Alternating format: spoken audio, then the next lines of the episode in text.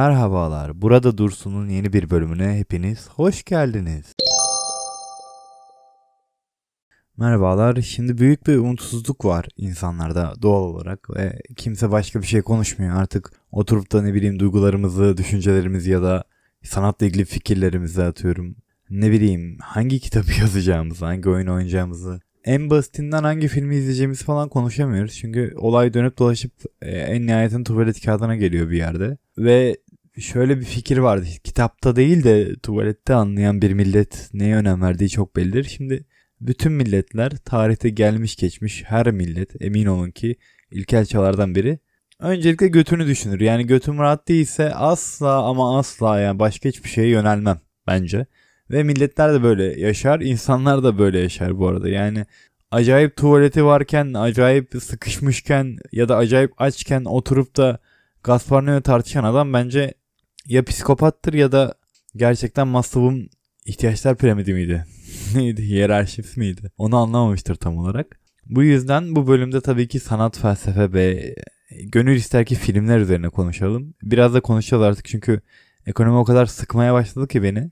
Ki beni sıkmaması gereken şeylerden biri temelde. Yine de az çok bir değinmek lazım çünkü bu günleri hatırlayıp da aslında bu e, serinin ya da bu podcast olayının tamamı bende şöyle başlamıştı. İşte ileride dinlerken ya da çocuklarıma dinletirken veya işte oradaki arkadaşlarıma ileride edineceğim insanlara dinletirken Bakın geçmişte ne kadar salak şeyler düşünmüşüm. Bakın nasıl da konuşuyormuşum işte nasıl farklı bir insanmışım falan ya da öldükten sonra ya bu kimmiş falan diye bakan birinin duyabileceği şeyleri anlatırken tabii ki çağında daha doğrusu ülkenin içinde bulunduğu yılların da bir görüntüsünü alsın isterim. Ayrıca ileride 140 Journos bir belgesel yaparsa ve buna ihtiyaç duyarsa benim sesimi de kullanabilir. Arkada animasyon oynatır falan bir şekilde bazı suçluları aklayacağı bir kelime bulursa aradan onu da kullanır diye düşünüyorum. Çünkü en son yaptıkları videoyu izledim ya Devlet Paşa diye bir tane suçsuz adam yok ama hepsi de böyle garip bir şekilde sanki o ortamı onlar yaratmamışlar da böyle abi ortam parti vardı biz de içtik biraz dar gibi hepsi konuşuyor. Yani oradaki adamlar şimdi hukuki olarak söylemeli miyim bilmiyorum. İzleyenler biliyordur oradaki aktörleri. Oradaki aktörlerin hepsi aslında şu anki durumumuzu yaratan aktörler. Ve buna rağmen sanki hiçbiri hani elini e, kana bulamamış da işte insanları galyana getirmemiş de sadece böyle ortamın ve devletin verdiği emirleri yapmış gibi bir görüntüleri vardı. Rahatsız edici ama yine de rahatsız edici şeyleri de izlememiz gerekiyor bir noktada öğrenmek için. Ve en sonunda şöyle bir laf var e, bir insanın söylediği. Devletim sen benim devletimsin, milletim sen benim milletimsin. Ben senden özür dileyeceğim, sen beni affedeceksin yemezler e, demek istiyorum sadece çok ağır olmaması için. Yemezler anacım çünkü öyle hepimiz beraber oturduk, lokantada beraber yedik. Hesabı sen ödeyeceksin ama hepimiz kadar mutlu olacaksın diye bir şey yok. Hesabı hepimiz ödersek o zaman belki bir helalleşiriz ama o zamana kadar yani hesabı senin ödediğini görene kadar yediğin yemekleri burnundan fitil fitil getirmek için o lokantayı belki de bir noktada yakarız yani. Öyle kimse kimseyi boş beleşten affetmeyi düşünmesin bile. Boş beleşten kimse kimseyi affetmesin. Bu dünya koca bir secret kitabı değil. Bu dünya gerçekten herkesin oturup birbirine belki kaşıkla vurduğu bir lokantadır ama iki lokma yemeden karnı doymuş, belki semirmiş insanları affetmeyi düşünüyorsanız sizden safı yoktur yani. O içtiğiniz çorbadaki mercimekte hakkı var diye aşçıya ne kadar mahcup hissediyorsanız bu insanlarla beraber bir masada oturdunuz ve onlar yerken izlediniz diye de bu insanları o kadar borçlu hissedin. Parasını verdiğiniz yemekleri önünüzden alıp midesine atan insanları iki duygusallaştılar diye affediyorsanız zaten bu dünyada herkes sizi yemeğinizi yer. Herkes de cüzdanınızdan paranızı alır. Ki alıyor da gibi görünüyor şu ana kadar. Bu bölüm bu kadardı. Değişim oluyor elbette. Değişim kaçınılmaz bir şey. Zamanın garip bir unsuru. Değişimi hep şöyle düşünürdüm. Zaman böyle garip bir canavarmış gibi ve beni beni derken yani insanları, her şeyi, maddeleri küçük küçük böyle dişleriyle yavaş yavaş yiyip bitirdiğini düşünürdüm. Yaşlandırdığını, üzerimizden yaşayacak zamanımızı çaldığını, kendine kattığını falan hissederdim. Daha doğrusu tasarlardım yani. E, hayal ederdim diyeyim. Şimdi de zaman öyle düşünüyorum ama şu an çok böyle yavaş geçen, yavaş bir canavara benziyor. Çünkü iyi zamanlar atıyorum 2012-2016 arası ya da 2008-2016 arası diyebileceğimiz dönem. Hani herkesin iyi hatırladığı dönem diyeyim. Avrupa Birliği'ne neredeyse girdiğimiz hani ulan giriyor muyuz Bulgaristan'a vizesiz gireceğiz mi? Geliyor mu o günler dediğimiz o umut dolu günler. Çok hızlı geçmişler gibi. Belki çok gençiz diye ondan oldu. Çünkü zaman öyle bir şeydir ki doğduğunuzdan sonra birdenbire hızlanmaya başlar. Mesela ilk doğduğunuzda bir gün bir yıl gibi gelirse. Çünkü daha doğduğunuz gün yani. Daha henüz o güneş döngüsü sizin için yeni. İkinci gün onun yarısı kadar değerlidir ve iki katı kadar hızlı geçer. Çünkü artık bir günün ne olduğunu biliyorsunuz ve ikinci gündesiniz. 3, 4, 5, 6 derken artık mesela bu yaşlarımda 28'de şöyle düşünüyorsunuz bir haftanın çok da bir önemi yok ya da bir ayın çok da bir önemi yok. Çünkü hızlı geçiyor. Çünkü o kadar çok ay ve o kadar çok hafta yaşamış oluyorsunuz ki artık sizin için hafta saat gibi oluyor. Yaşlılar için mesela ayın bir önemi yoktur. Daha da yaşlılar için yıllar çok hızlı geçer gibi gelir. Öyle bir algı durumu var zamanın. Ama şu da ilginç sürekli değişiyoruz. Mesela bir yıl önceki bizle ya da bir yıl önceki dolar kuruyla diyormuşum. Bir yıl önceki bizle şu anki bizim hiçbir alakası yok aslında. Hatta bir yılı geçtim bir gün önceki kendimizle pek bir alakamız yok. Hücresel anlamda da 7 yıl önceki kendimizden tamamen farklıyız. Yeni bir bedeniz aslında. Ama benlik diye bir hikaye anlatıyoruz sürekli kendimize. İşte ben şuyum, şurada doğdum, burada büyüdüm, bu hikayeleri yaşadım deyip kendimize anlattığımız o hikayeye tutunarak hiç değişmediğimizi düşünüyoruz aslında. Karakterimizi ona göre kuruyoruz. Bu da ilginç bir şey. Toplumlar da bunu yapıyor sürekli. Şöyleydim, böyleydim, şunun torunuydum, bunun oğluydum, bunu aldım, şunu aldım, bu toprağa sahiptim, şuna sahiptim, işte şu toprağı özlüyorum falan gibi böyle. Sanki eski sevgiliymiş gibi Musul'dan falan bahseden toplumları bilirsiniz yani. Misak-ı Milliye böyle profil resmi gibi bakıp böyle sürekli sınırları stoklayan bir topluma dönüştük. Tabii ki bunların hepsi algı. Bunların hepsi aslında değişime direnme hareketleri. Ama şöyle oluyor. Değişime direnen insanlarda, toplumlarda ve maddelerde sertleşmeye başlıyorlar. Kabuklaşmaya başlıyorlar ve aslında hiçbir şey onları kurtaramıyor noktadan sonra. Bir şey olduysa yani değişimi bittiyse ya mükemmelleşmiştir yani değişmeye ihtiyacı yoktur çünkü zaten Hegel'in de dediği gibi mesela Geist fikrinde en mükemmel varlık aslında hareket etmeyen bir varlıktır. Mükemmeldir, değişmez ve hareket de etmez. Çünkü hareket etmeye ihtiyacı yoktur. Niye yer değiştirsin ki mükemmelse? O yüzden varoluş dediğimiz şey aslında mükemmel varlığın hareket eden hali. Aslında tam mükemmel olmayan hali. Mükemmele varmak isteyen hali. Yani ya mükemmeldir ya ölüdür. Ölüler de hareket etmezler. Mükemmel oldukları için değil yaşam enerjileri sıfırlandıkları için. Ve biz de gitgide sertleşiyoruz ama mükemmele doğru mu gidiyoruz yoksa ölüme mi doğru gidiyoruz? Tam kestiremiyorum açıkçası. Kripto grafiğine bakmak gibi geliyor. Yani bir yerde patlayacak mı yukarıya doğru yoksa düşecek mi değersizliğe doğru bilinmeyen bir yerdeyiz zaman olarak. Fakat umutları koruyup değişimin her zaman iyiye doğru olduğunu düşünerek hem iyi çağırmış oluruz hem de toplumdan, milletten, ülkeden ve kendimizden umudu kesmemiş oluruz. Kendinden umudu kesen kişi asla kendine yatırım yapmaz.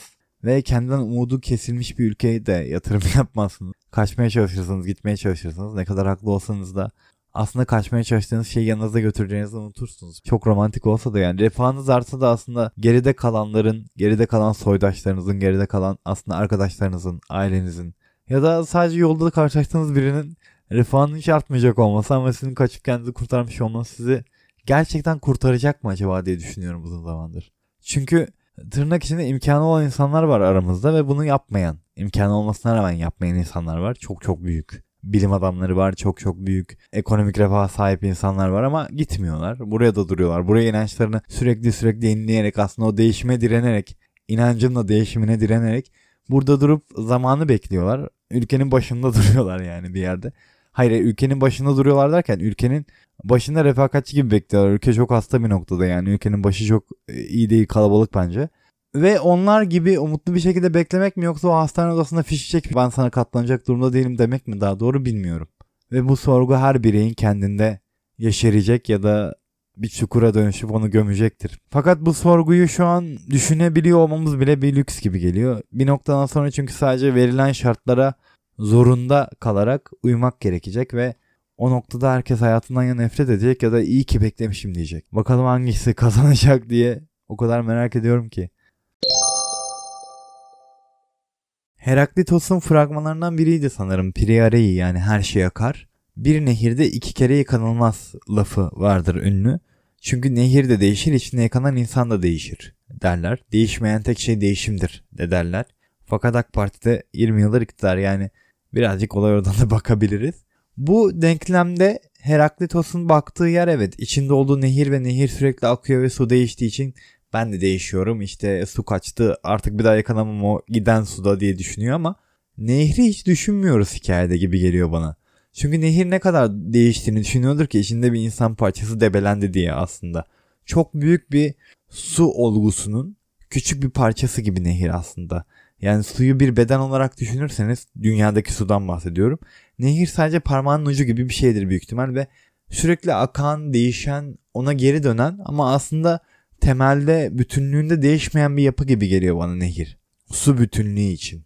Dünya için aslında. Bunu da geçen gün hikayelere farklı bir yerden bakma yeteneğimi kaybettiğimi hissettiğim bir anda düşündüm. Çünkü bir memur hayatı yaşıyorum şu an.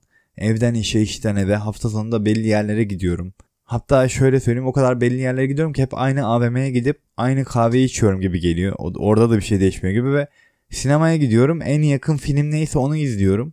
Ve bunu sadece gerçekten farklı bir şey yapmış olmak için yapıyorum. Hani bir film izleyeyim, kültürleneyim ya da işte bakış açım değişsin diye değil. Sadece hafta sonu eve kapanmamış, hafta sonunu değiştirebilmiş biri olmak için yapıyorum bunları.